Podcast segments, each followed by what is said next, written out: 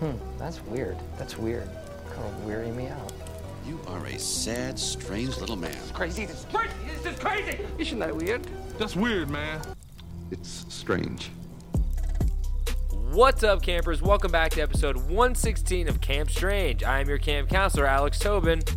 And I'm your other camp counselor, David Stokes. And we're back to bring the spooky, wacky, weird, strange, in football. Football. Football. And before we tell you about these longer stories that we have for you today, we got to catch you up on any of the weird news you may have missed this week. And David, you want to start this off? Oh yeah, I do. I, don't, I feel like you're not prepared. I was. I realized that uh, the window wasn't up. Woman arrested for calling 911 about bad Chinese food. Okay. Okay. That's fair. Because no, but I think most Chinese food is like good and even mediocre Chinese food is good, but bad Chinese food is really bad. see, I I feel like I get in this conversation a lot. I think I've only had bad Chinese food because I just don't really like Chinese food that much. Oh, okay. It doesn't do Um, it for me. But like not even like Panda Express. I know that's like, oh, you're so white. Like I know, but I'm just trying to connect with people all around the country. We all share. Is what? is is Panda Express Chinese? It's Chinese fast food American. I know like- they've they've got a Mongolian beef. No, they're neighbors. There's no ill will there. Yeah, no, they love each other. They didn't build the wall because of just that the the beefcakes over in Mongolia. Yeah, little peppers in there. but like, wait, so you just don't like Chinese food? We had a Not place. really. We had a place that we would go to in high school called China Dragon. It closed down, but they had a buffet, and they had like crazy ass shit in there. They had these like deep fried bananas that were just covered in sugar. Not like a whole banana. They're like chopped up bananas. But still, like I feel like there's always like one w- really weird thing in a Chinese food buffet. Well, I love how they all have like the soft serve ice cream machine that's just like go to town on it. They all have that. I've never seen that. What? Chinese food Yeah, man, they all have it. You just didn't look hard enough. Did you go in the bathroom? This is why you hate Chinese food because you've been eating at CiCi's Pizza. it's not even Chinese food. Oh boy. Um, but she so she called the the police on this Chinese food. Yeah, she called nine one one about bad Chinese food. Like it was hurting her, or it was a complaint. She had nowhere to go. Like she probably called the restaurant to complain, and they weren't giving a shit. so Yeah. the next the next logical thing you do is you call the police to get involved. Well, the good thing is here. I'm I, I'll, I'm going to click on the article here at USA Today. Actually, I'm not because we're not allowed to read anything from USA Today because they have blocked me. They won't let me read their articles. I just want to read it. Let me read your news. David, do they want you to pay or do they want you to turn off your ad blocker? Um, no. Uh, well, to give them ads is me paying them, not out of my pocket, but out of the people's pocket, and I'm not gonna pay that tax. Okay, well then we'll skip the story, but I just want to know what's your favorite Chinese food if you had to eat Chinese food. I know you just said you you don't like Chinese food, but Um, is is the uh, what's that one noodle one? Yeah, that one. chow mein.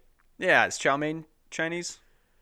You see, you're used to eating uh, bark bark chow mix, extra beef Yeah, and liver. I know. And that's not the same as chow mein, David. You Times get are getting hard. Yeah, if anybody is interested, please subscribe to my OnlyFans. Um, could really use some money so I could stop eating dog food.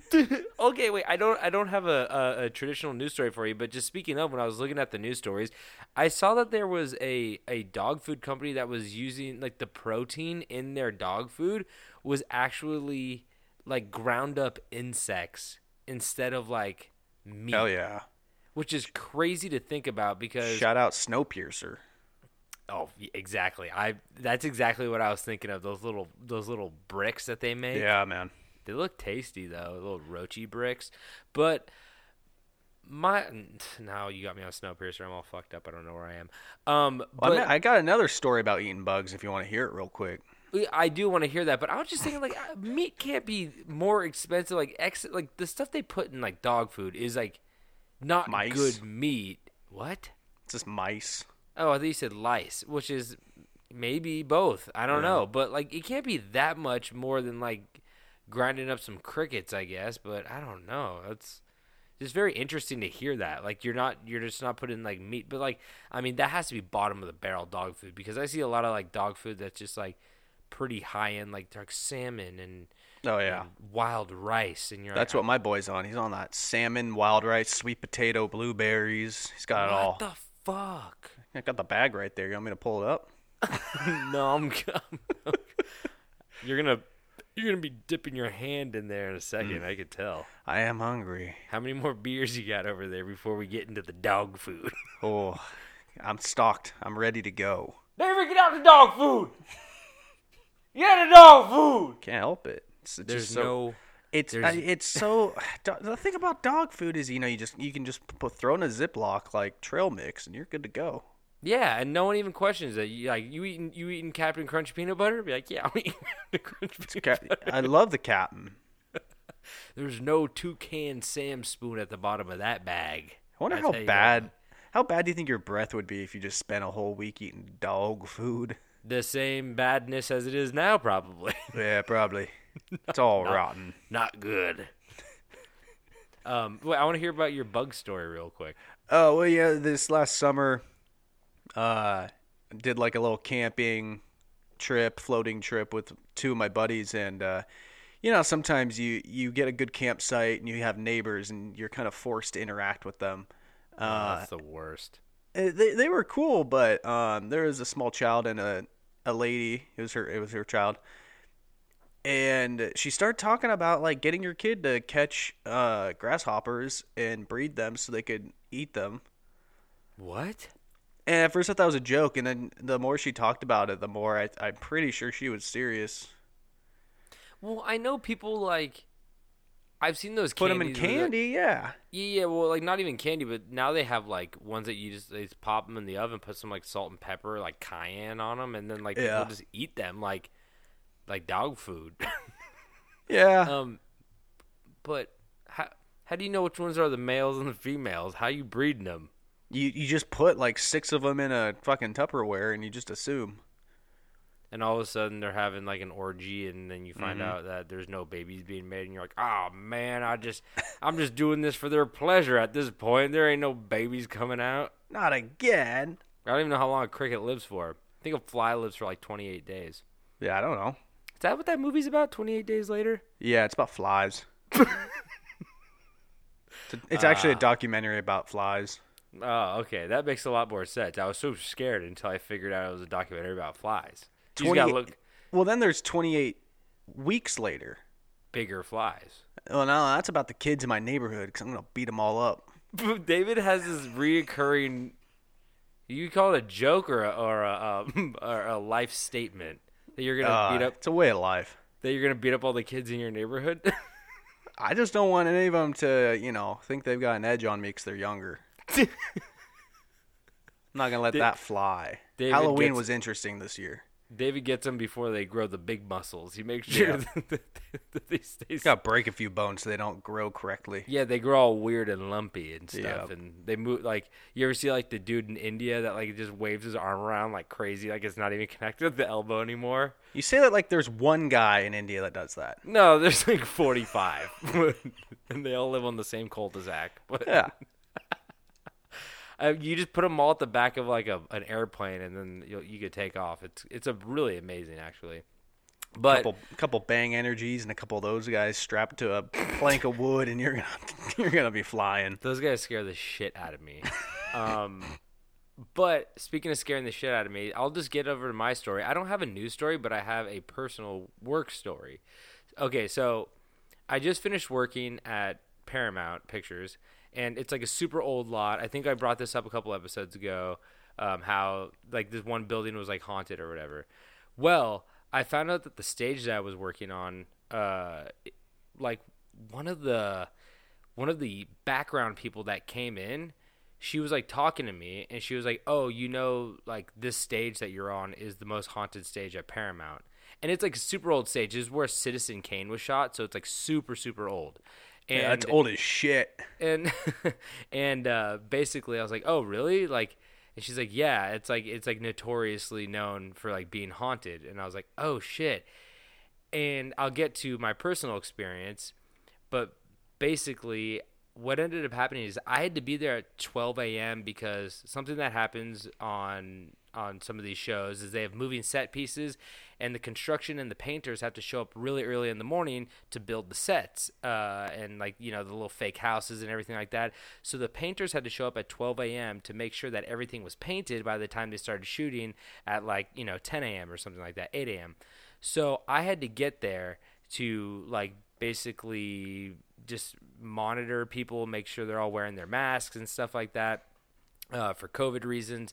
And when I got there, none of the painters were on stage. And I opened the door and I walked in, and it was pitch black on the stage and completely silent because they're sound stages. So they're, they're the whole Oh, they're creepy how quiet they can get. yeah, all the walls are lined with like this padded stuff with like this uh you know metal mesh over it and stuff like that so you don't rip it up.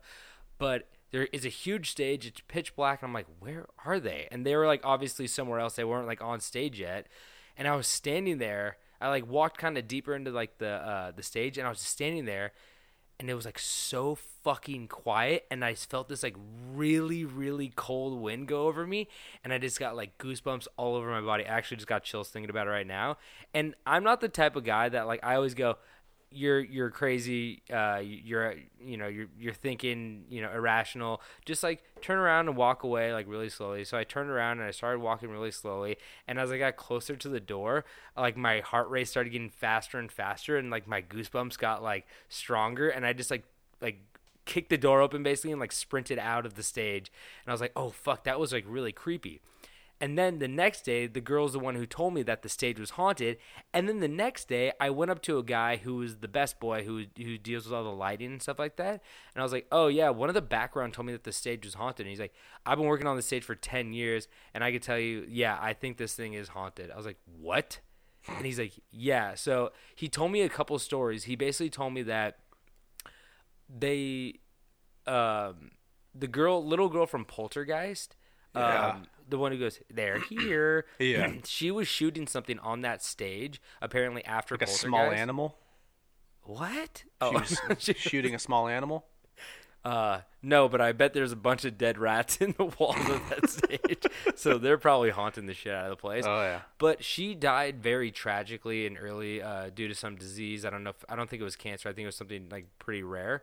She ended up dying, and um, the guy was saying that apparently the little girl had like um, like a little like hangout like bed area on stage because she was like the youngest one on stage and that she would be like oh i'm gonna like this is my area so she would go sleep on stage and she would run all the way like up and down on this like catwalk area and uh and then he says like you could still hear like he's like I've been here I've been the first one here and the last one out and sometimes I'm in here and I could just hear footsteps up on like the catwalk just like Yeah.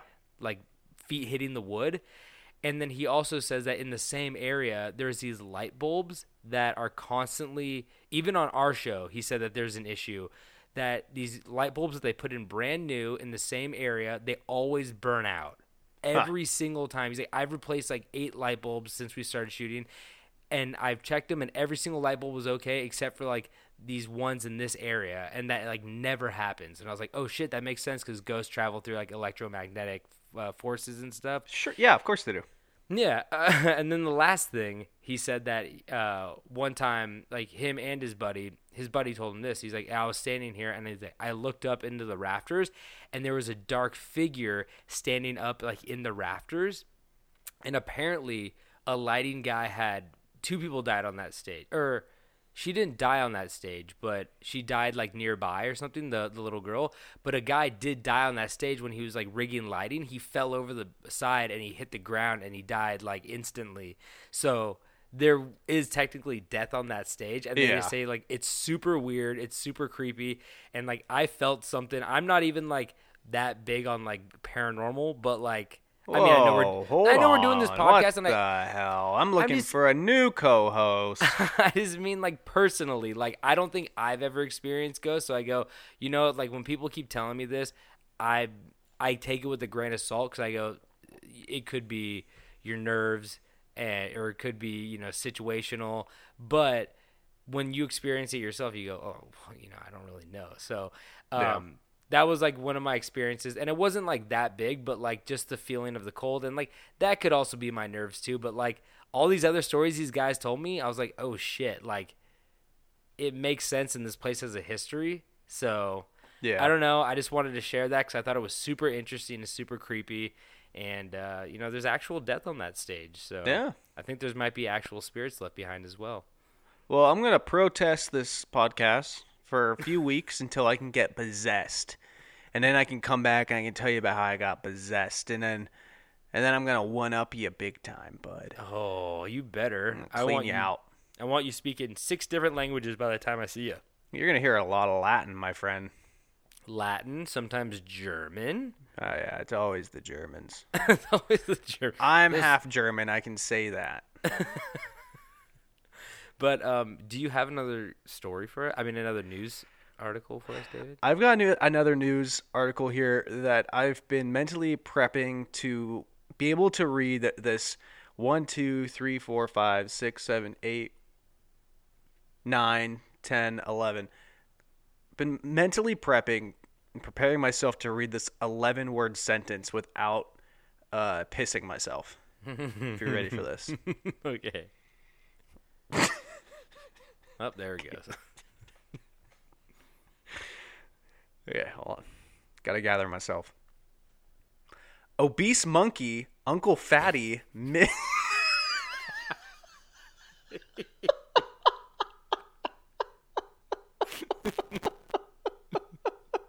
okay. Okay, this is very David. the story's already Okay, hold on, okay. obese monkey, Uncle Fatty, missing from fat camp, and per-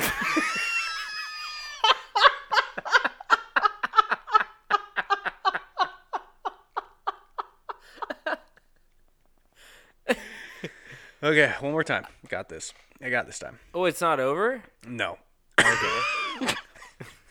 not even close. okay, keep going. Obese monkey, Uncle Fatty, missing from fat camp.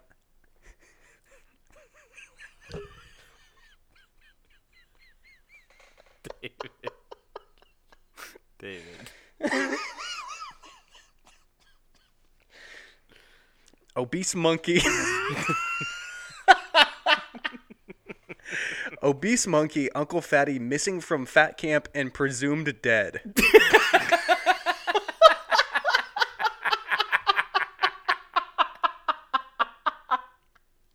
Now we don't know it's because of, if it's because of his lifestyle choices, as in weight, not running away. That's a lifestyle choice, running away. Um, or if there's foul play, right, David? Do we know any more information about that? I mean, he's my presumed God. dead. We don't know he's dead. Uh, so this monkey weighed 33 pounds, which is twice the size of any regular long-tailed uh, uh. I think a macaque. That's what it's called. Um, it's like the ones you always see in like the Thailand photos. Oh, okay. And, the uh, ones that like rip your glasses off your face. This is the, yeah, this is the one that got fat because tourists kept feeding him, and um, Let's not be. uh, He probably was stealing shit. well, I mean that's where it started, and then once you saw this just mound of a monkey, you couldn't help but throw food at it. Monkey mound. Um, yeah, so he uh, they they put him in a fat camp in 2017, but he didn't lose weight because he kept stealing food from all the other monkeys. um, and then he went missing in February. Oh man. Oh no. Wait, this has been a, many months. Yeah, He's resourceful though. He's good at stealing food. I will say the last sentence of the uh, news article says, "Hopefully the monkey's okay, but if not, rest in peace, brother." Um, what's his name again? Um, I didn't say his name. Uncle Fatty. Oh, yes, Uncle Fatty, of course. I didn't know if he had like. I mean, that's a. I didn't didn't know if he had like an. name. I didn't know if he had like an official government name. Um, He's Sergeant Fatty to you. He's Dan Fatty to you.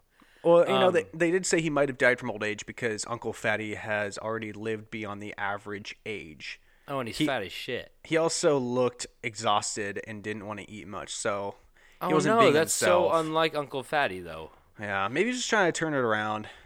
But that's like monkey. I mean, that's what animals do. They try to like separate themselves when they when they're dying. You know well, what I mean? yeah, So- it says they told me that when monkeys know that they are very weak, they will isolate themselves and won't let any other monkeys or anyone see them dying. oh my god, that's so sad. God, I need you to see a photo of this thing so bad. Is he super fucking uncle and fatty? Oh, he's the biggest uncle. There's a picture of him just chugging a half gallon of cranberry juice. of, heavy, of heavy whipping cream. Hold on, I'm- gonna do like what we used to do when we sat across the table from each other. I'm gonna take a picture on my phone and I'm gonna hold it up to the camera. Holy fuck! Oh my god! No, no, David, David, that's what the fuck? That's like two monkeys. He That- swallowed another monkey. That's what I'm saying. They said he was uh, twice the weight of a normal a normal monkey. Holy shit! That stomach. He's like the guy with the giant ball sack who like sits on his balls. You ever seen that guy? That's like another Indian guy who's like in India. like, he just- Elephantitis. He just like yeah, he just like sits on his balls like a beanbag chair. Like that's what that monkey looks like with his belly. Yeah. Oh. Between that and swinging arm man, I think we could get a, a really good team. I I I smell Expendables four. I, all I'm all I'm saying is we'll keep Stallone and then just add those two. af- after after reading this, I'm I'm turning my life around. I'm gonna start going to church because if if anybody is in heaven, it's Uncle Fatty, and I want to meet this monkey. So oh, for sure. I'm turning a new leaf. Gonna And you make know my they- way to the pearly gates. Do you know what they got in heaven? Uncle Fatty, Besides that, they got a cranberry juice. all you can eat Chinese buffet. Oh, that's my first stop for changing my life around. All right, well, I think you guys are caught up on all the news you may have missed, so let's just get into these stories that we have. Now, David, last Yeah. week we had a discussion on this pod about how uh, how you I fucked this up. Is I'm already a sentence in. How did I do this? It happens to you, man. Fuck me. Um, like I said last week, we had a discussion on this pod about how myself, you, and our entire friend group uh, are eventually going to be deployed to Vietnam to fight in a scenario where we get drafted. Yeah, And it's like an escape room, but f- for reals. and that um, I would be the first one to die. Mhm. I don't like this narrative. Now, although I have already stated that I am no that I am a no good pig stealing draft dodger who would who will be shadow boxing with Muhammad Ali in prison, I would also like to say that I think you would be the first one dead as you stomp loudly with your heavy club foot and your lumpy Agent Orange head is displayed above the bushes for all the enemies to see, while I stroll comfortably and sneakily through the tiny hollowed out fallen trees. You, you you forgot to add in my my stinky leg. They would smell that coming. They'd hear the Oh, trash bag I remember you. They're like, there's a dead fat monkey nearby, or a stinky leg wrapped in a trash bag. Um, but um, but like we all know, war is hell, and you are so eager to join. I would like to tell you two stories of past wars that are not only terrifying but almost unbelievable. So let's get into the story of the blind Bulgars and the buried alive Germans. Crack. I thought that was a good time. Yeah. So, the blind soldiers, the blind Bulgars. So, between the years of 976 and 1018 AD, a state of war existed between Bulgarian and the Byzantine Empire led by Basil II, who was nicknamed the Bulgar Slayer. I feel like I really missed out on the era of really, really good nicknames. David, you look confused over there. Oh, I was looking at my my wavelengths. Ignore my face. Okay. But I feel like I missed out on like the area the era of really good like uh I almost said wavelengths. Fuck. Nicknames. No You know good I mean? sounds Like- have come out in the last forty years. Like I would like I really think it's cool. It's like you know like uh, Bill the Butcher or like the Bulgar Slayer or like Oh yeah. like I I don't know what my nickname would be, Tobin Probably- the Tiny. but No, you don't like that one? I did walk into that one. At least I didn't walk in with a smelly leg and a club foot. Did you wait? Did I tell you I was born with a club foot, or are you just like making jokes?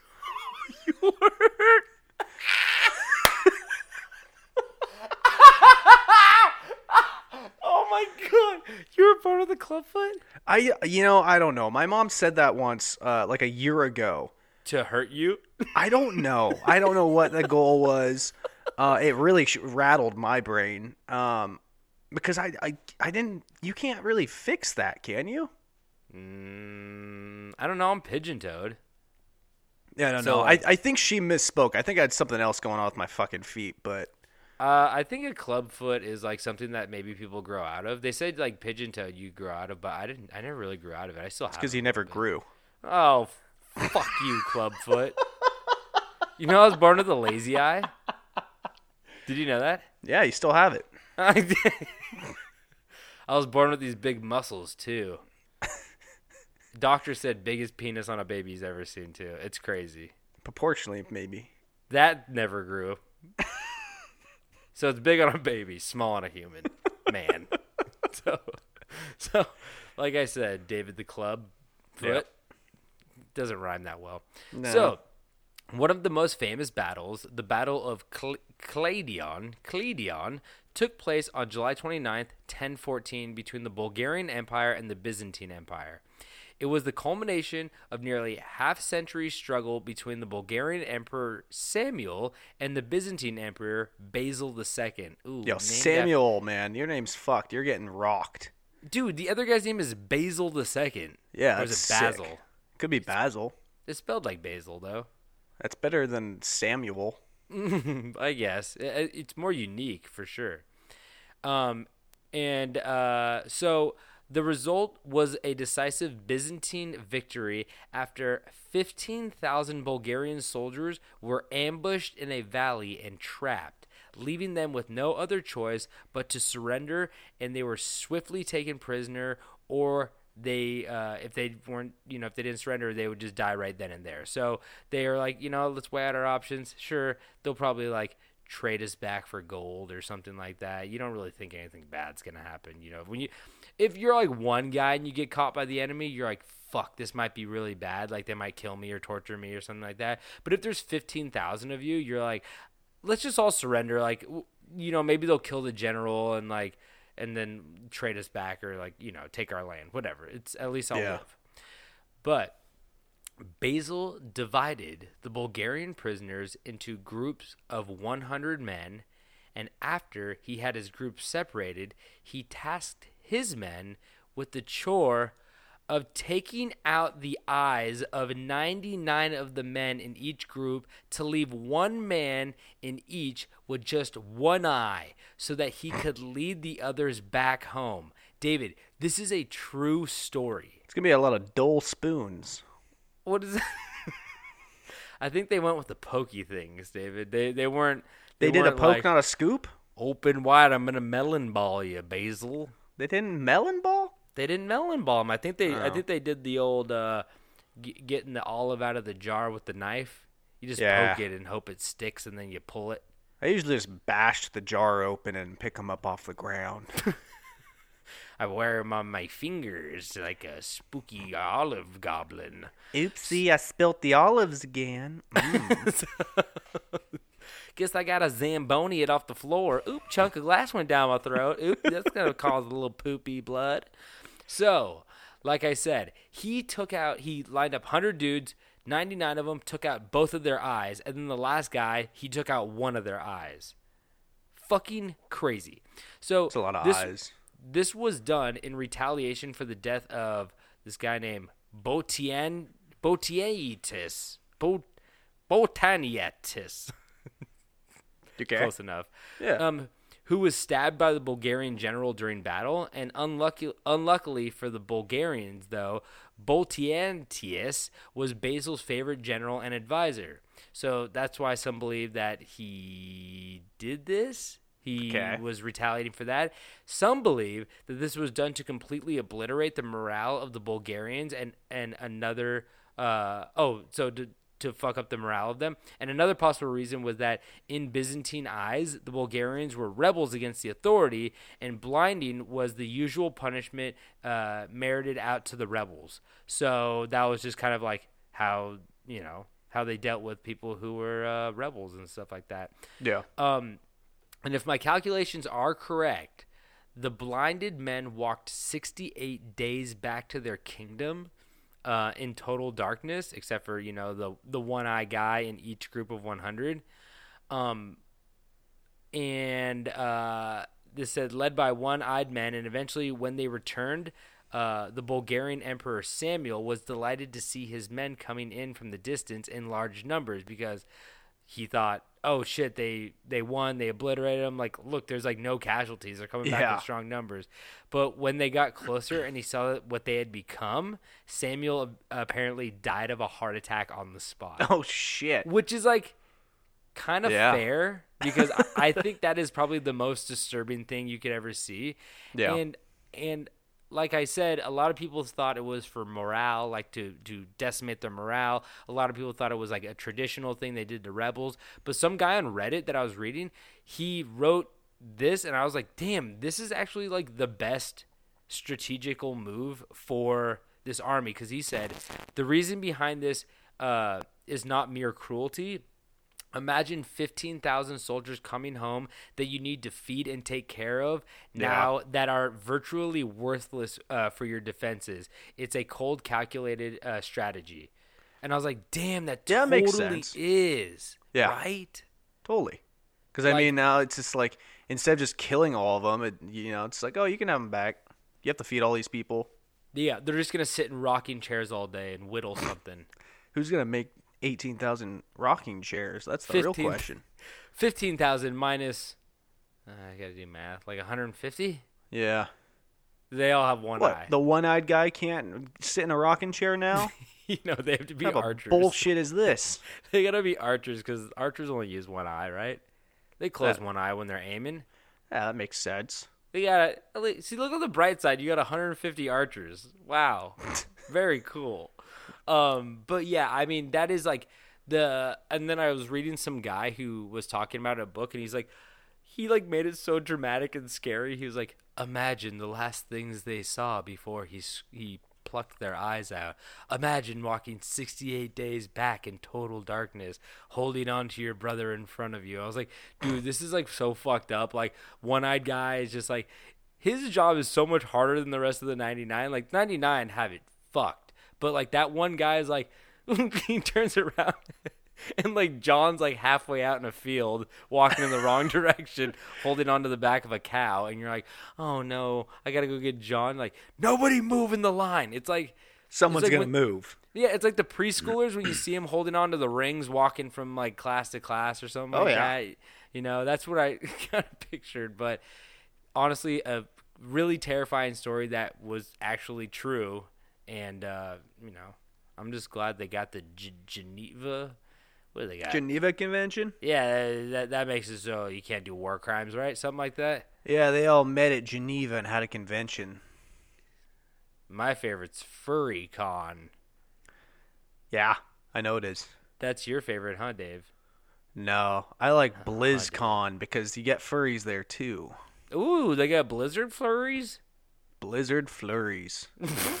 Fuck you. So, on to my next story. Yeah, right? So, this one is Trapped in a Bunker. So, in 1951, in the small Polish village of Babie Doły, about 30 kilometers from Gdynia, mm-hmm. some some workers were still were still removing the rubble left by World War II. Among fragments and ruins, their scrapers met huge reinforced concrete slabs. Uh, they had obviously come across an underground military structure, uh, similar to many others found in the area. So they're just digging up all this rubble and stuff six years after the war. Cause Yeah. I- There's a lot of fucking damage to pick up. Yeah, it's it's weird. You never really think about like how much like shit like actually got destroyed over there and like how long much. it, how much it how long it took to rebuild.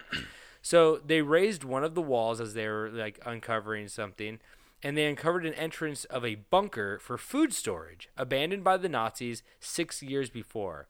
So this is six years after World War II ended. Okay. And dur- during their, uh, they ended they ended up uh, you know um, abandoning it when they were retreating from Poland. Yeah. But to the surprise of the onlookers, two men emerged from underground, blinded by the light, with beards touching their bellies. Ooh. They were they were obviously in a daze. When the Wait, hold on. Wait. So where where can you say again where the beards touched? Their bellies. Oh, okay. Yeah, you can. you, go ahead. You can keep going. Just wanted to clarify that.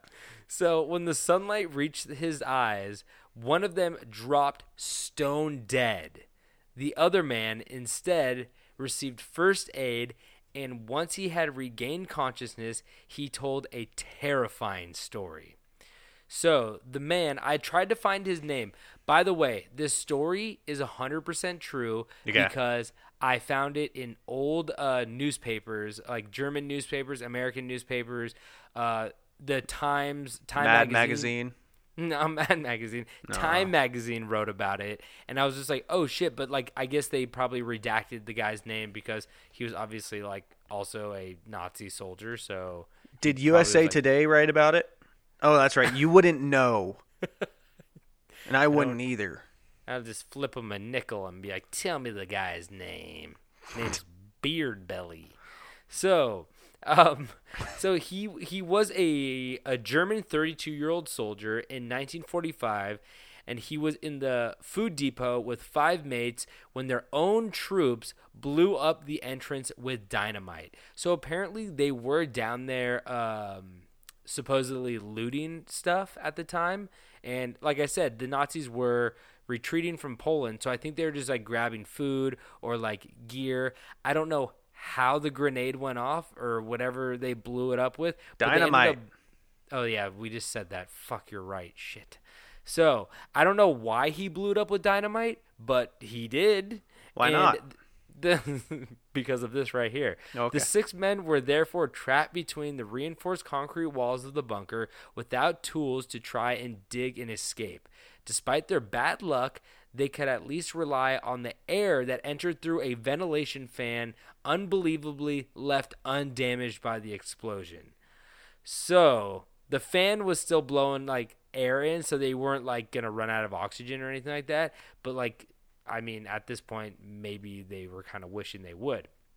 See, on the other hand, the food packed under there was enough to guarantee their survival for many years. Good thing they got stuck in like a food storage, right? Yeah. Anywhere else, they'd be eating each other and the rats. But that's the thing too, where like I assume that they probably had guns or some kind of weapons on them, so it's like I don't like. Well, we're about to find What, out. they like, go hunting for deer. no, I just mean like put themselves out of their misery because Yeah, like yeah. I I don't know if like what these guys went through is worth surviving, and like it is, but it's like God, I like can't imagine the shit like I'm about to tell you.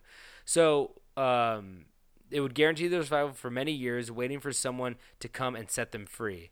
But it was increasingly unlikely that they could be tracked down. A world war had just been lost, and most likely their names had been deleted as missing in action. Just six more casualties in a conflict that has that had caused millions. So the six men used uh, used to drink the rainwater that filtered through the cracks in the walls and dripped from the ceiling. Sometimes they happened to wash themselves using a bottle of Rhine wine taken from the pantry. So they didn't have water down there, so the only way that they would get water was like I said to drink it as it like filtered through the cracks and like the the the fan filter through the cracks and then drip from the ceiling. Yeah, so they were drinking basically like ceiling water and to bathe in I they were using a good crack water. and to bathe, they're using I don't know what Rhine wine is. Isn't Or- that? Isn't I think that's for uh, like cooking. oh, is it? Ah, Sorry, yeah, I think it's for cooking. is it is it good to bathe in in Rhine wine, or is it better just to stay dirty? Um, Probably mean- the wine. I don't fucking know, man. It's uh, yeah, it's it's sterile. that, well, I know that like interestingly enough that like uh, apple cider vinegar, which is like not wine by any means, but um it's like an antifungal and stuff like that. So like I wonder if like these guys just were using it as a way to smell not so bad, like they had fungus on them. I mean, they were like literally in a damp basement, so I wouldn't be surprised if they got a little fungus on them or something like that. Yeah. But um, like I said, a few months uh, after they had been imprisoned underground, two of them could no longer bear the situation and ended up killing themselves. Like I said, I think they had some form of weapon. Um, the others had no choice. Like I said, okay, now you have two dead guys in a bunker with you. Oh, that's that makes it way worse. Decomposing body just sitting there. Now you got to Now you have to eat them. If you Exactly. don't, if you don't eat them, well, You gotta you gotta use more Rhine wine on them. I you think my leg smells bad. That guy has my leg disease. all over his body. so no, but like honestly, like that is a shitty situation you don't think of because in reality, you're not gonna eat these guys because you have enough food to survive for X amount of like once you eat somebody, there's there's not No, really there's no- coming back from that. Yeah, yeah, they're they're no going back from that at all. That's a that's a last ditch effort. So basically, these guys are like, we don't know what to do with these bodies. There's no way to get rid of them. We're stuck in here, and it's gonna start stinking so so bad, and probably create like like illness and shit like Oh, that yeah. too. You know what I mean? So what do they do, David? They ma- would they mash them up and put them in the jars. you flush them down the toilet. Oh, I didn't even think about the toilet situation. I don't want to think about that. they become But- the toilet. so the others had no choice but to put the corpses in two big sacks of flour. Okay. They fucking. I mean, they're not baking anything anytime soon. I guess you're right because you can't just Or eat did- straight flour. Do they have like an oven? Like, are No, they? no, in, no. Is it so? It's not like a kitchen slash like pantry. N- No, it was just like a, a bunker full of like probably cans and dried goods. So they're probably eating like like you know crunchy uncooked rice. But like you can't just eat flour. You have to heat treat flour in order to eat it because I mean I don't even know what flour was back then. But Katie made edible cookie dough and you have to use flour and uh, you have to heat treat it. So you had to like put it in the oven and like bake it first, just like the flour on like a pan. Yeah. So like you didn't get some kind of illness, sickness. But flour back then might have been like more natural, so I don't really know what the heat treating kills or whatnot. But I don't think you could just eat flour. I think you might get sick. Now, could it have been a bag full of flowers, Like petunias. daisies? Have your pick. Fine, Man, sir. that's how that's how I want to die. If I die, put me in a sack of flowers. I had help with the smell of the death. Ring around the rosy, pocket full of posies, as they say. Bag full of posies with a corpse. so, so after some time, two other soldiers fell ill and died of unknown causes.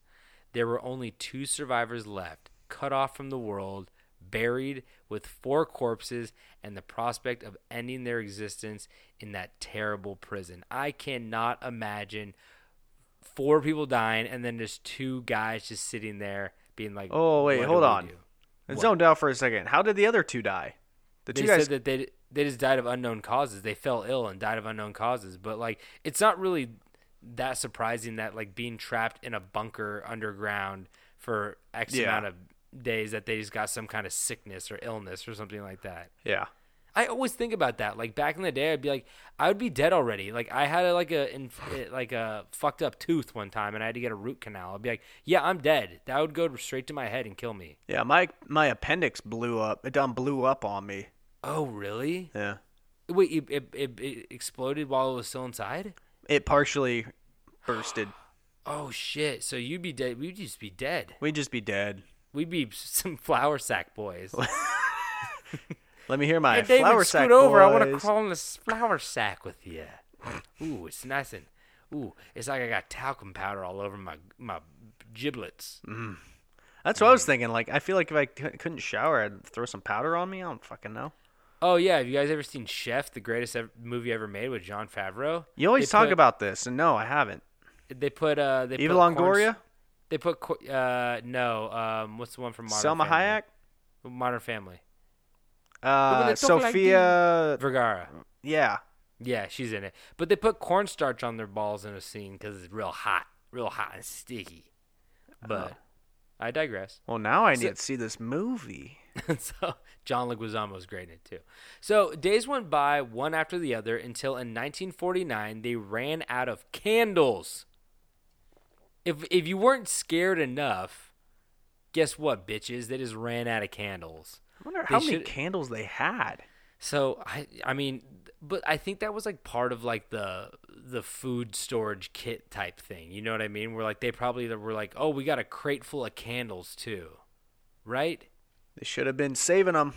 Like I know, right? But like the, what they should have done is taken their little buddies out of the flour sacks and started molding them their little fatty love handles up into some Shrek earwax candles. Mm, love that idea. Love that So- mental image. So like Tyler Durden just like making soap and stuff, you know, a little Fight Club reference for you. So um, everlasting darkness came, of course, without the you know the use of candles, and they could no longer perceive the passing of time. You can easily understand that in a situation like this, even the strongest mind is likely to waver or get uh, definitely lost in madness. So, two long years went by. Life on the surface had started again. A destroyed country needed to be rebuilt. But in their underground cave, the two men had stopped talking. Maybe sometimes breaking the silence, one of them uh, blathered something just to make sure that the other was still alive. Maybe every now and then they heard sounds, the vibrations of a lorry passing by. Maybe they tried to scream, but in vain. Their voices, as their lives, were sealed between the bunker walls. I just can't imagine how fucking scary that is. Yeah. Being able to like hear people having the time of their lives up top. I mean, everything was still destroyed. I don't know how. It was wonderful, okay? And I had the time of my and like all these like Nazis with like swastikas carved in their forehead from Brad Pitt. Yeah, Brad Pitt was there. He was there. You've seen the movie.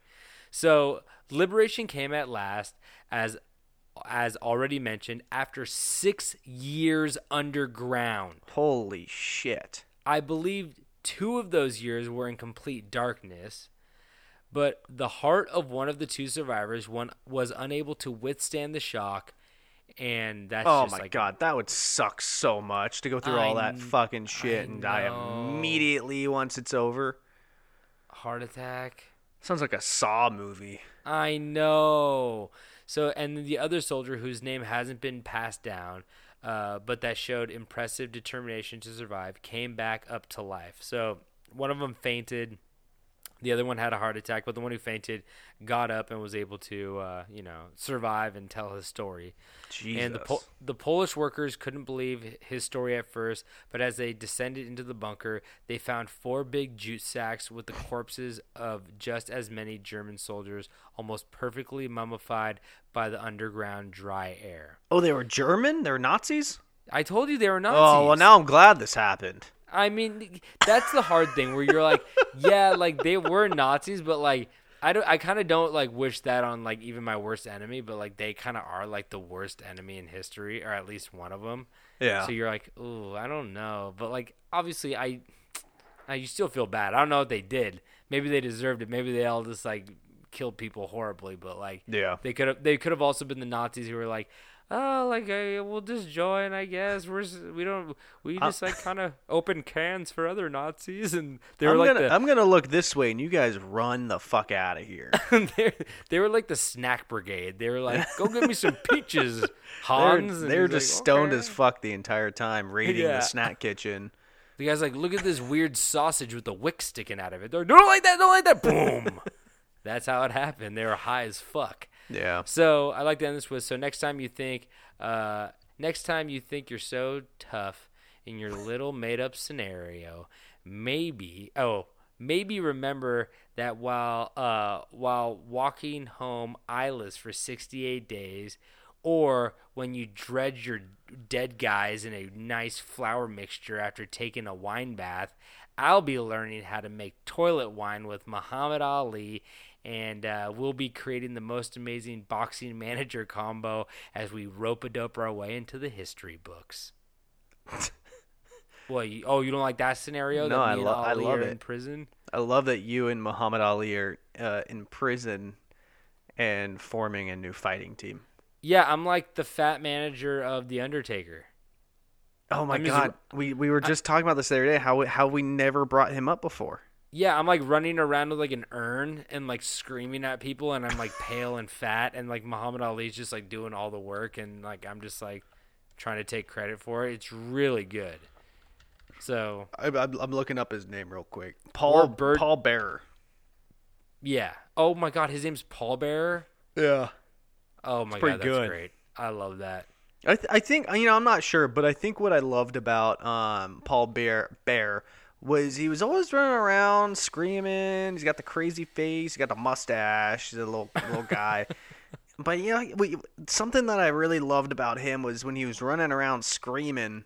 Um, he never had a mic, so like you you could kind of hear him screaming through the TV, but not like really. so it's like he's screaming for just literally only the first like four rows of the people at the wrestling match. Oh, Is that not just really funny to think about? Is that like you can it's like very- barely hear him screaming, but he's still screaming as hard as he can with that urn. it's a very intimate experience for everyone in the front row, and everyone on TV is like, "Oh, that guy's kind of normal," and then they're like, "No, no, no, Paul Bearer is fucking terrifying." I saw him pull a dead guy out of a sack of flour. And we can get a we can get a Paul Bear Halloween mask on eBay for forty four dollars and eighty one. Spice up the bedroom. Not even fifty percent off right now. Come on, Spirit Halloween's even doing fifty percent off. It might be fifty percent off. You're right. It's usually eighty. Oh well, here here's the mask on HalloweenCostumes.com for forty nine ninety nine. So that is off. That is a discount.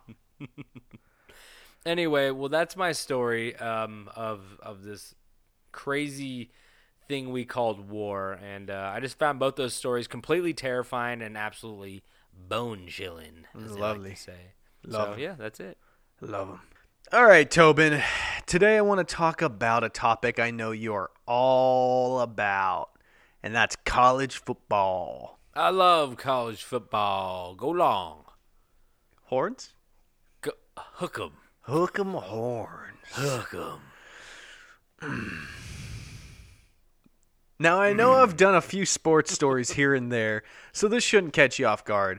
But there was a certain team that has always been a bizarre and strange roster flooded with crime and violence and perfection. And that team would be the 2006 to 2009 University of Florida Gators. Let me hear you chomp. Oh, chomp, chomp, chomp, chomp, chomp. Chomp, chomp. Now, the Florida Gators have been known in the past of being an absolute powerhouse of college football, and uh, this this certain era was being coached by Urban Meyer, who is That's one of his the name. yeah Urban Meyer, who is one of the greatest football coaches probably of all time. Uh, statistically, you know, he's always been very successful, and uh, there's an old code of coaching which is to carry yourself as a leader, one that the student athlete you mentor could follow and develop into an outstanding man in their society. now, we will get into some of the crazy shit his players got into, but let's talk about the darker sides of Urban Meyer. He don't have a uh, dark side. He's a he's a college football coach. Name one other college football coach that had a dark past. All of them.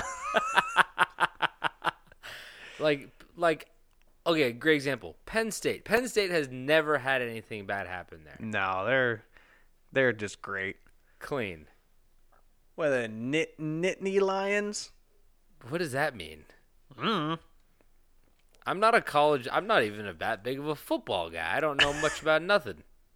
So uh, news broke that one of Urban's assistant coaches was a pathetic and disgusting serial domestic abuser. Oh. Yeah. I was gonna laugh until you said that. Yeah, some of this stuff gets dark. Um, yeah, instead of changing something and removing this individual from his staff, he did basically nothing at all. Uh, so the first time Zach Smith, the assistant coach, allegedly physically abused his wife was June 21st, 2009, when his wife, who was eight to 10 weeks pregnant, um, yeah. So uh, on June 20th, late at night, so yeah, this is like one of those things that's like in the midnight hour, so it's kind of like June 20th or June 21st, who knows. Uh, late at night, Smith went out to the bars with some coaches to celebrate their second national championship, where he returned around 3 a.m. with a female coworker who was the head coach, Urban Meyer's uh, secretary. And the uh, Smith was begging his wife to let her stay the night, quote unquote. Um, whatever Wait. that angle Wait. he was coming out with. Wait, so his wife was home and he was like, and and like 10 weeks pregnant "Come on, why can't she stay the night? Why are you being weird?" yeah She she was nervous to go home in an Uber with with Peter. Peter's being weird in the Uber. well i guess i guess that she uh she did uh just get out of a she just did have a bad breakup or something weird like that so i don't know Oh no. I mean i mean a, a guy that beats his pregnant wife you can only assume what things go through his head um so smith's wife rejected the idea and gave the woman a ride home when his wife returned home smith was furious and struck his pregnant wife No. Now there is a detailed description on how he beat her, but I'm not going to read that. Um, if that's something that you're really interested in, you can go and uh, Google it. But it is a side note that this event would have occurred on their one year wedding anniversary. Oh. Yeah. Oh he- my this God. guy sucks. Dude. Oh my god. He's like, "Hey, can I can this random woman stay the night on our wedding anniversary?" And she's like, "No, it's bad enough you already didn't remember the anniversary." He's like, "Oh, don't worry, I'm going to make it way worse." what the fuck? So after all this, Smith was arrested for the altercation and uh, decided to leave Florida, but returned to coach with Coach Meyers three years later. Oh, you know when everybody just forgets about it. Yeah. Why was he gone again? Something about uh he got promoted somewhere else? I don't know. So Was, uh, was he was he on a did he go to Utah for a retreat? Did he was he on a mission?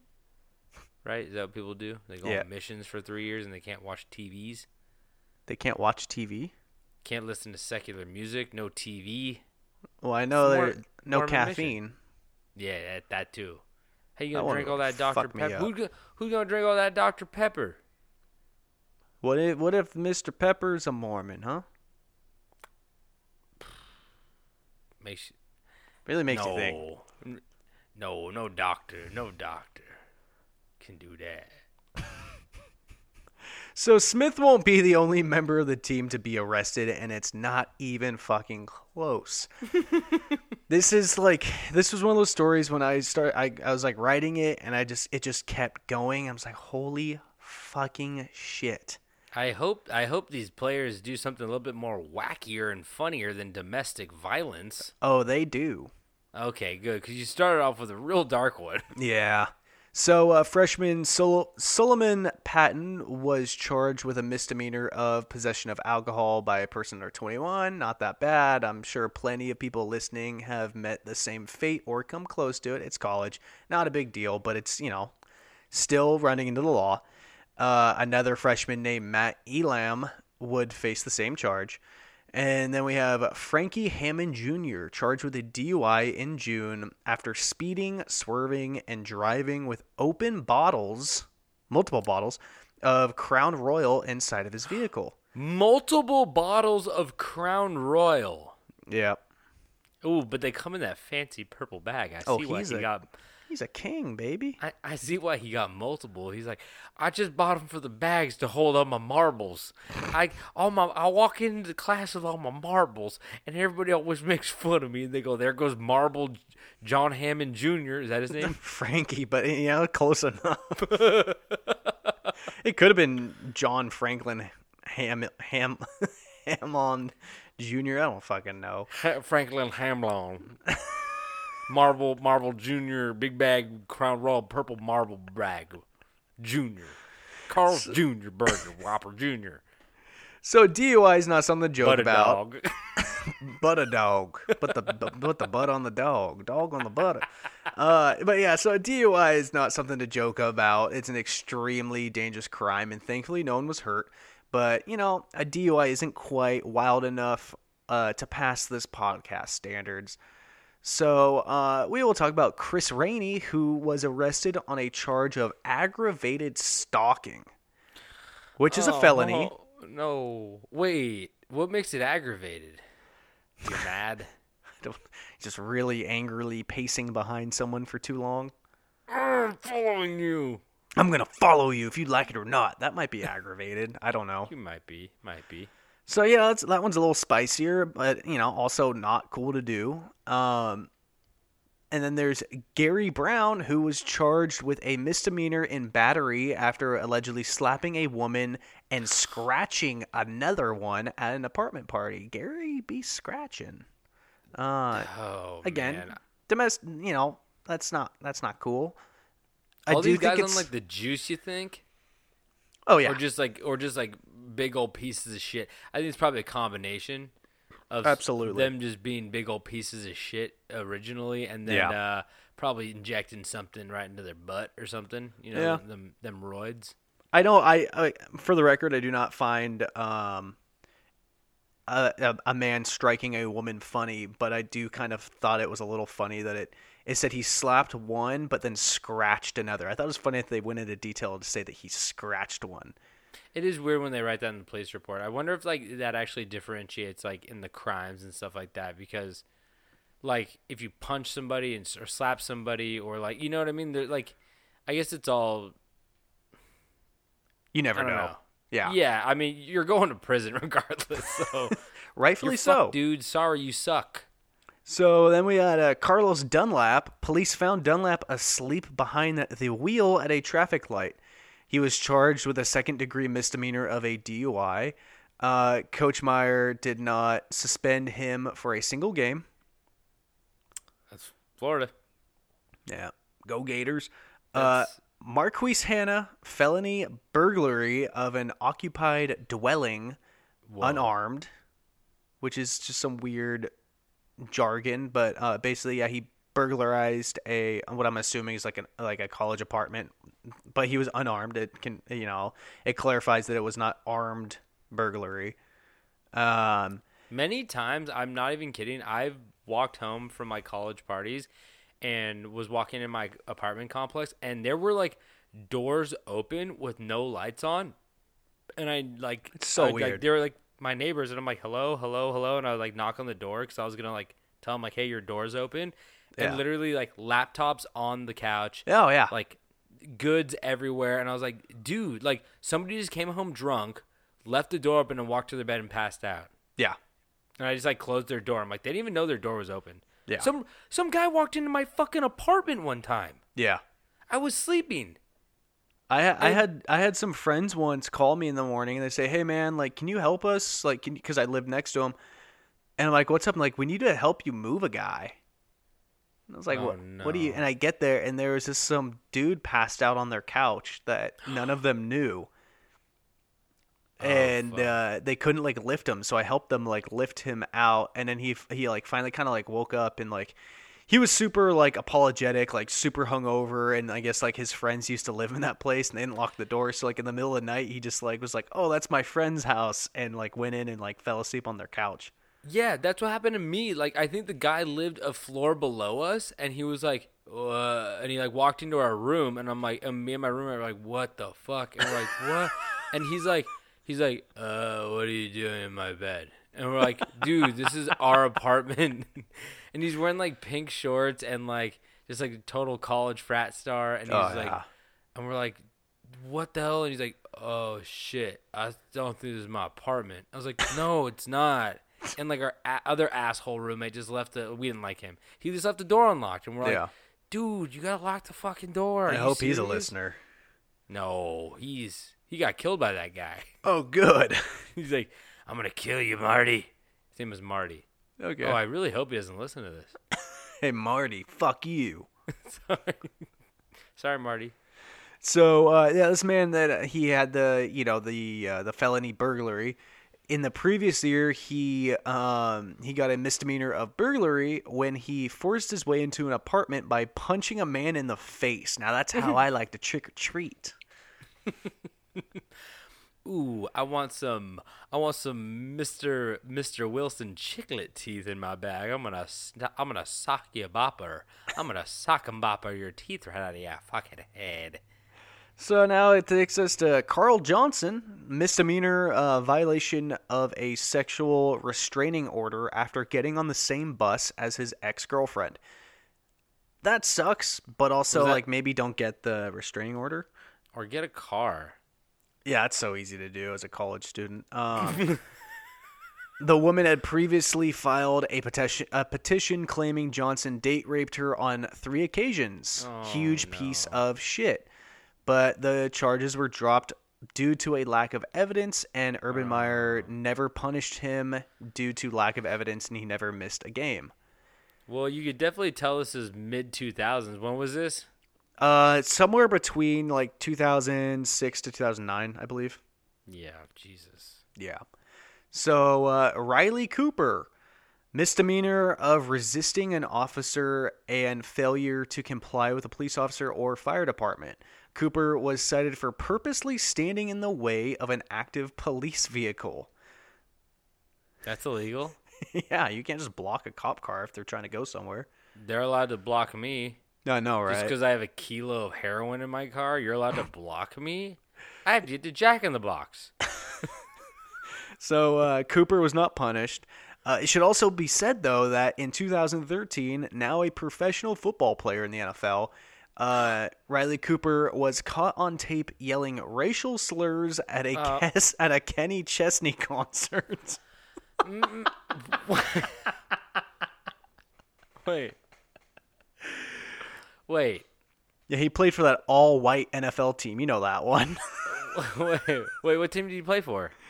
Patriots? Um, Ooh, he's played for a few. I think he's still playing, maybe for the Falcons. Wait, you're telling me that he was the only one caught on tape yelling racial slurs at a Kenny Chesney concert? No, but he was the only one that was a professional athlete, so he's held at a different standard. The other guy worked out AutoZone because they, 'cause they couldn't fucking really do much about that. There's like, uh, no, we don't, we don't know where that guy went.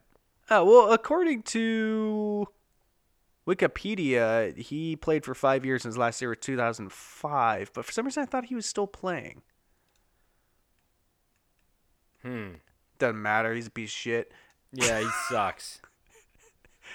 So uh, now we're going to move on to a very, very big name here Cam Newton. Whoa, we know him. Yeah. Uh, felony counts of burglary, larceny, and obstruction of justice after allegedly stealing a laptop from a University of Florida student and throwing it out his dorm window uh, when the police showed up. Now, if you don't know Cam Newton, um, he's a huge That's so name. Cam. He's a huge name in the football world. Um, he was a huge prospect. So once his name popped up, it was made into a much bigger deal than if a than if like a walk on player did it. Uh, so Urban was forced to suspend Newton for the rest of the season. Then he transferred to a junior college and then transferred his way to Auburn, where he won a national championship with the help of a terrible referee missed call, cheating the University of Oregon out of their first national championship. I'm still bitter. Um, That's kind of crazy that he got booted from the school for that, or I don't know if it was for that, but he switched to a junior college and then Auburn, and now he's like one of the biggest quarterbacks in the NFL. well, he kind of sucks now, but Cam won awards like NFL MVP, Rookie of the Year, the Heisman Trophy, and three time Pro Bowler. He's currently with the Patriots. I was actually watching Monday Night Football while writing this, where the, he led a huge comeback to beat the New York Jets, who are 0 and 8, I believe. I don't know. It's kind of hard to say somebody sucks in the NFL. They could just literally have like a bad year too.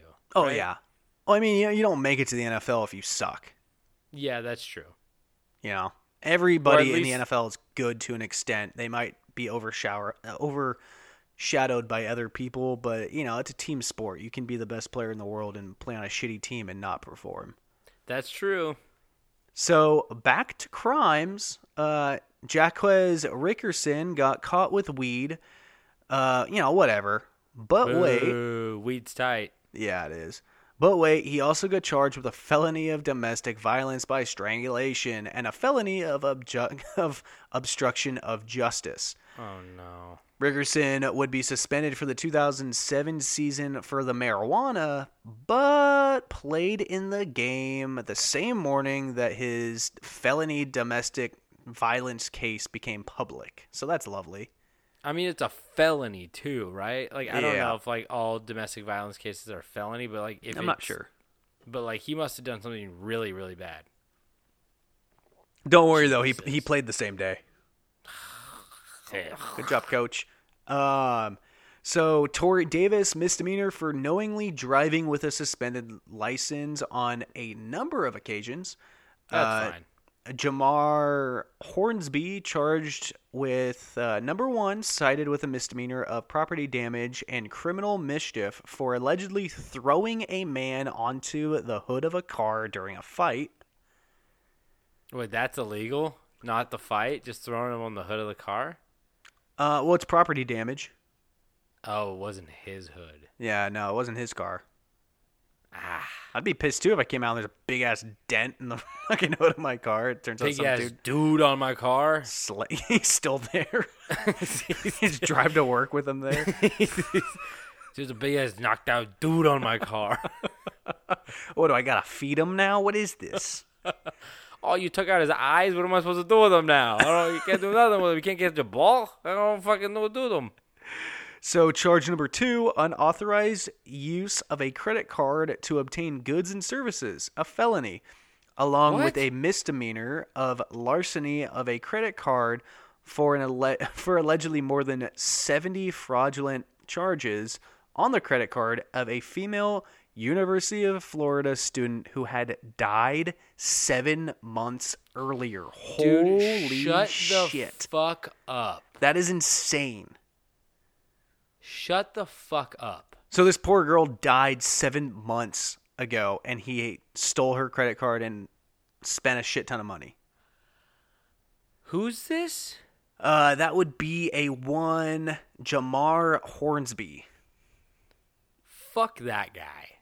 So Hornsby, Specifically. yeah, Hornsby was not punished for the act of yeeting a grown man onto the hood of a car, but thankfully, uh, stealing a credit card from a dead woman and spending a shit ton of money was bad enough to get him kicked off the team. Yeah, I mean, just like the, I mean, obviously, fuck all these dudes who are like just doing this horrible shit, especially like the domestic violence stuff. But like, especially like this guy, it's just like worse.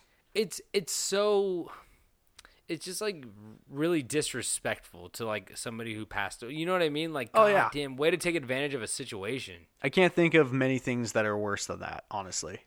I mean, like obviously, like physical violence against somebody is like worse in theory, but just like the idea of doing something so slimy like that is, Yeah. like, the credit card thing is just Awful. like it's so slimy. You go like, oh my god, like that wasn't the heat of the moment. I'm actually No. no. I'm not gonna even gonna justify like these other guys. Fuck all of them. Fuck them. But I understand Except for the guy to say, like- driving with a suspended license. That guy. Well, yeah, that's, that's, He- you know, he or like getting busted with weed. You know, it's like come yeah, on. Yeah, that's fine. So, uh, Jermaine Cunningham misdemeanor in battery for getting in a fight with a Jimmy John's employee. No, no, no. Okay, now that motherfucker is not on making it fast list. enough. I thought you said it's freaky fast, motherfucker. You, you could fuck with anybody, but you fuck with my Jimmy Johns, you're gonna get these Jimmy hands. That was my name's not Jimmy. It doesn't make sense. So Cunningham played in Florida's next game, the Capital One Bowl, but Coach Meyer The said Jimmy John's Bowl. the coach said that he imposed physical punishment on his player and that he couldn't accept bowl game gifts. Holy shit! What does the physical punishment mean? Did he spank his players? And then he said, "You don't get to eat the Tostitos." Wait, what, what was the bowl? it was the uh, Capital One. You don't get a credit card. You don't get to go into debt. And, and then his buddy's like, "Yo, yo, I got a credit card. Check this out. Some girl died seven months ago." And he's like, "Oh, I don't want to use that one." don't make a joke about that, Tobin. I'm not making a joke about it. I'm trying to make light of this.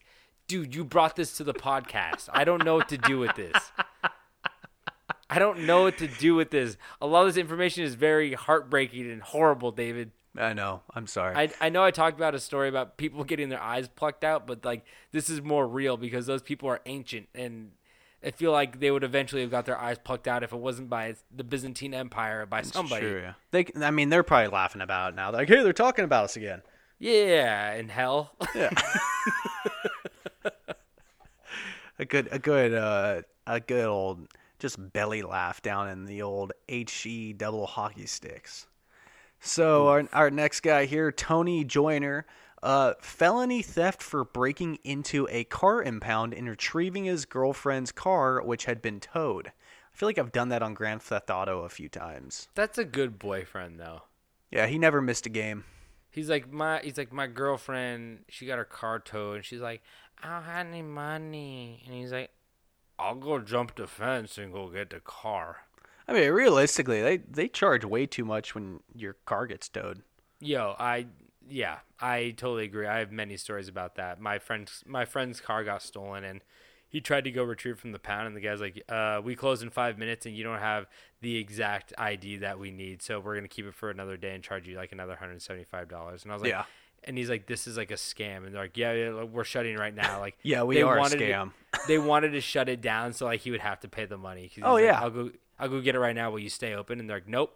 That happened to me once when I was trying to do uh, camera returns, and I got to the place at like six fifty eight, and they closed at seven, and I went to the front door, and the person locked the door in front of me, like a glass door. I'm like looking at them. They're like, "Sorry, man, like we're closed," and I'm, I literally just had to drop the bag to them, and so then. Our producer got charged for an extra day rental fee. No. Oh, I was so mad. I had to make someone else return it the next day because like I was going to like lose my. You were shit gonna beat up the Jimmy Johnson employee. I was. I get it. Yeah.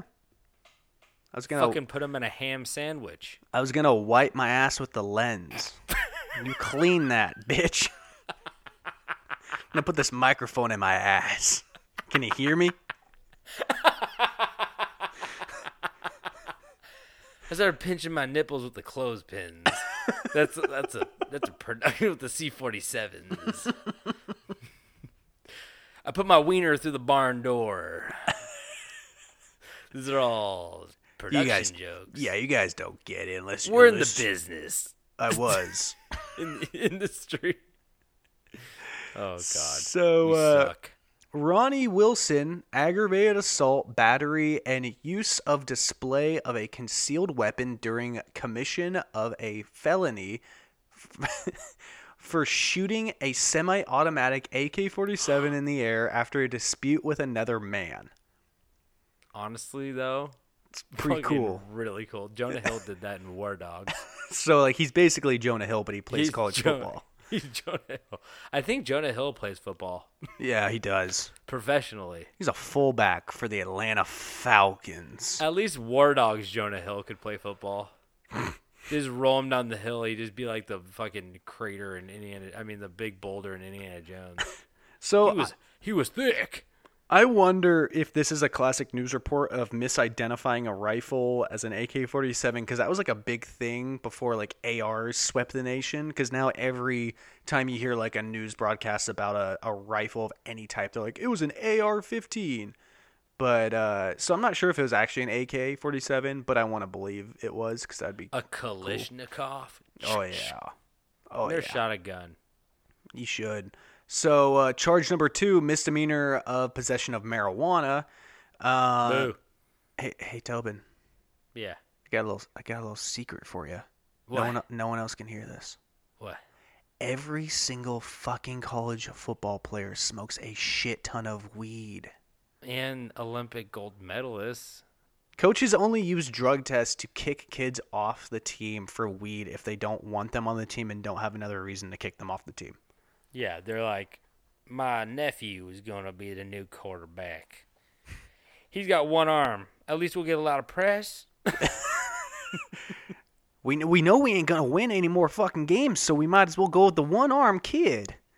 He he's ugly too, so he- people are gonna be like, "Who is that guy with the one arm and the messed up face?" I'd be like, "That's my nephew." And So he's gonna be back- like, oh, makes sense. Back to Ronnie Wilson, real quick. Uh, charge number three: one count of battery and one count of assault for an altercation at an apartment complex. Yeah, so this guy had he had a lot of problems. Uh, Ronnie Wilson was suspended for the season after his gun stunt, and then kicked off the team after his third charge.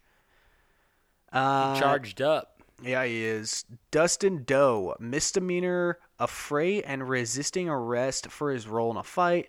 Charges dropped by the charges dropped. By the way, the majority of these charges are dropped, um, which means the university probably paid a lot, a lot of people, paid off a lot of black eyes. Um, you know, oh, you wanna? Here's a free, uh, here's a free semester for our guy kicking the shit out of you. Oh, and, maybe uh, actually. Yeah. And charge number two, uh, charged with unknowingly driving with a suspended license. Doe was not suspended for his first crime, but um, was but was for a short time after his second. Okay, so he was suspended a little bit after his second thing, uh, but he did return to play 13 more games the next season. Uh, Dorian Monroe felony theft when he removed a university police boot from his car tire and threw that bitch in his trunk. Uh, charges were dropped and no punishment was given out. That's cool how he got that off. I mean, that's a felony theft charge that got what? thrown What if he just left it on the ground? Uh, I think still tampering with like a car boot is a felony, regardless. I don't. I don't makes know if the felony has to do with him like stealing it or not, but You Yeah. put it on my car. he put it on the cop car. That's my car. That's my wheel. What if I just change the wheel? Yeah, I've, I've seen people just like try to like take the bolts off and just leave it. But doesn't it cover the bolt so you can't even take the wheel off? You can just put it back on. What what are you talking about? I don't. Never mind. I mean, if you if you can get the thing off, then you take your wheel off and you put it back on. You leave it on the street. Now that he's got a wheel, trade you a wheel for a felony. That's a fair trade. Fair trade. So John Curtis. How many more people fucking? That's what I'm telling you, law? man. This is insane. How many people on this fucking team broke the goddamn law? John Curtis, a violation of probation after failing to serve only five freaking hours of community service for an alcohol citation. Like, holy shit, it's five hours. That is so easy to do. That's all I needed. You said to do five hours. Um, he was never punished for it, by the way. Um, They never are. yeah. Brandon James busted for buying weed on a felony level and obviously busted for possession of marijuana. James was suspended for one game for his felony drug charge. Felony. Avery Atkins, misdemeanor in domestic battery by hitting the mother of his child. he Oh, was God. kicked off the team um, and then found dead a year later from a drug overdose. Oh no. Weed. Yeah, uh, I don't know. And uh, there, I got to the point where there was just like ten more of these fucking things, but they're mostly just like marijuana and assault cases, and we've already done those. So now it's time to talk about the big one. You know who the What's the big, big- you know who the big one is, right? No. Aaron Hernandez. Oh shit. Yeah, he was a part of this team. So, yeah. Nope. No, you're Please not gonna spoil Please it. Okay. There's an incredible documentary about Aaron Hernandez that you guys should check out um, because I'm not going to tell his whole story, but it's an incredibly interesting story from because they they cover him from like his birth to his death. Um, Aaron Hernandez was a tight end for the Florida Gators who continued his path of success all the way to catching a touchdown pass from Tom Brady in the Super Bowl. Mo- most children's dreams in the United States and probably all over the world.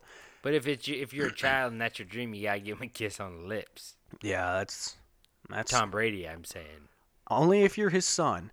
So Aaron seemed to be living the dream, but what many people did not realize at the time was the pain he had inside of him and the monster he kept deep within. Now, for me, the most insane aspect of this downfall of Aaron Hernandez has to be how fast it all happened. Uh, so we'll start this on April 23rd, 2010, when Hernandez was drafted by the New England Patriots in the fourth round of the NFL draft. Uh, Hernandez had a successful rookie year, scoring six touchdowns from Tom Brady.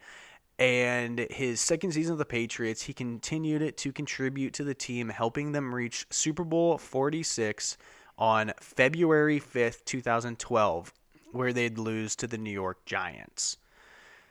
So we're in February, and five months after the Super Bowl, on July 16th, 2012, two men, two men named Daniel De Abreu and Safiro Furtado were shot dead in their car during a drive-by shooting in Boston's South End neighborhood. So he was on the team when this happened. We'll come back to that. One month later, after that shooting, August 27th, 2012, Hernandez signs a five year, $40 million contract extension with the Patriots. Whoa. A month later. Five months after that, Aaron Hernandez's friend Alexander Bradley is shot in the face after partying with Hernandez at a Miami strip club. Surviving, Bradley later files a lawsuit alleging Hernandez was the shooter. Four months after that, June 17th, 2013, the body of Odin Lloyd is found near Hernandez's mansion in North Attleboro, uh, Massachusetts.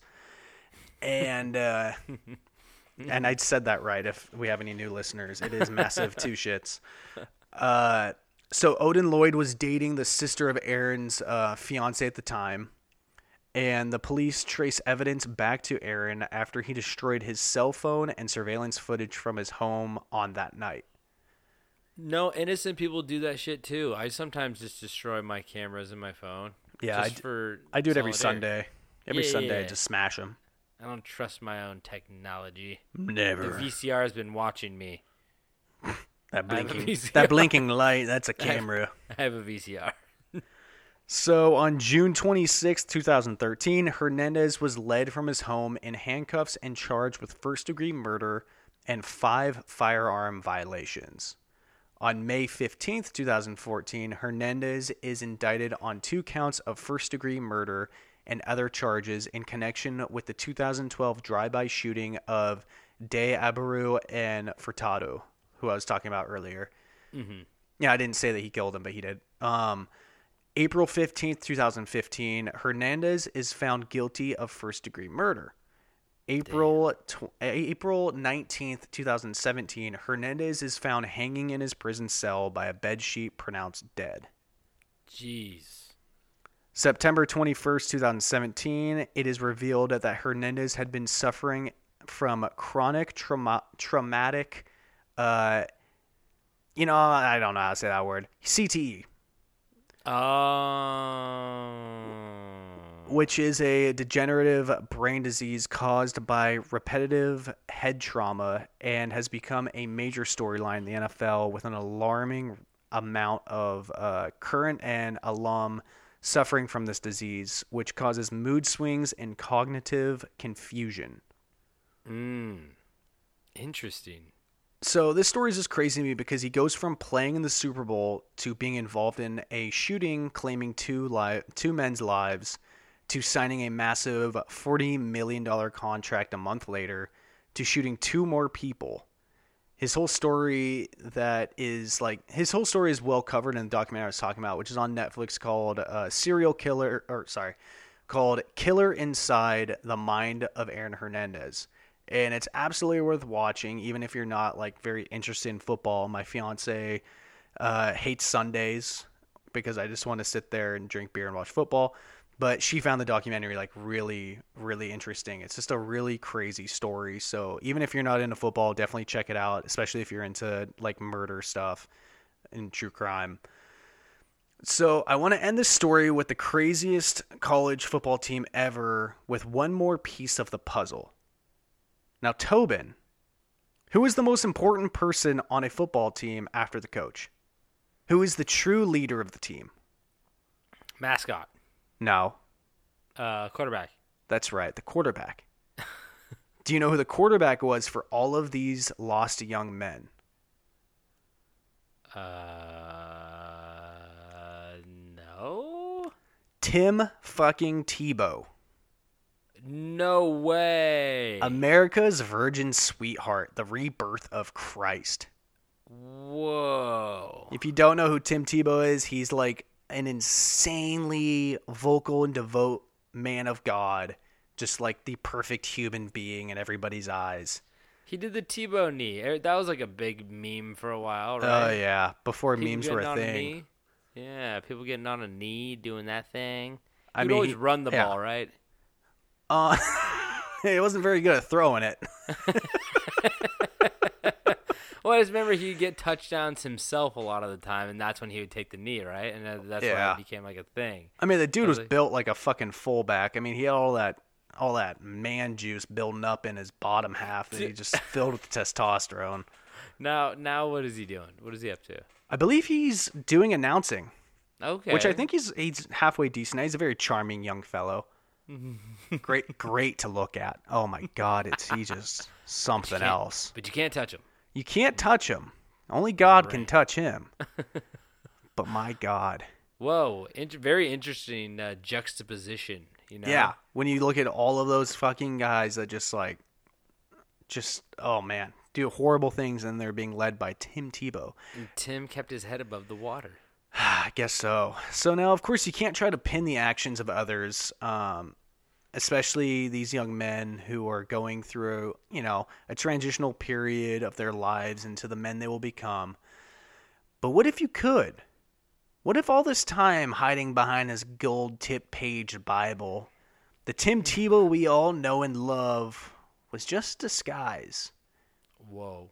We just might not ever know the truth. He's the Antichrist, and he he he besmirches people who are around him. He taints them, right? Hey, you, you're the one saying it, not me. I'm not saying that. It's an interesting theory, you know. Like Yeah. uh, maybe maybe he transfers all of his his negative thoughts into those people, so like he's able to stay pure and clear. But you know, Yeah, he's like, God, I just want to shoot an AK-47 after beating some people up. Here, you take you take this one for me, buddy. oh, like you don't He he passes the magic off with the football.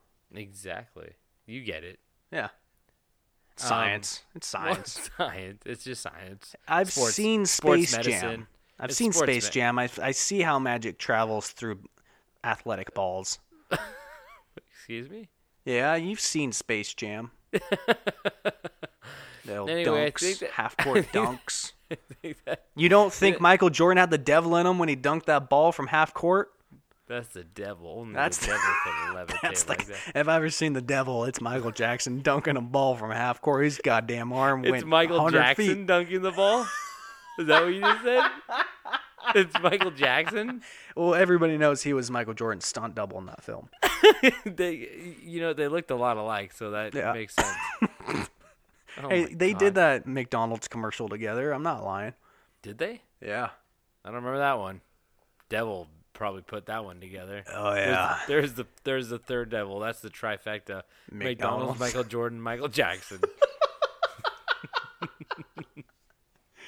It just checks out. That's just what it is. It is. It it is what it is. It is what it is. Anyway, well, I think that wraps up our stories for today. So thank you guys so much for tuning in. We love telling you these stories, and we love it when you listen.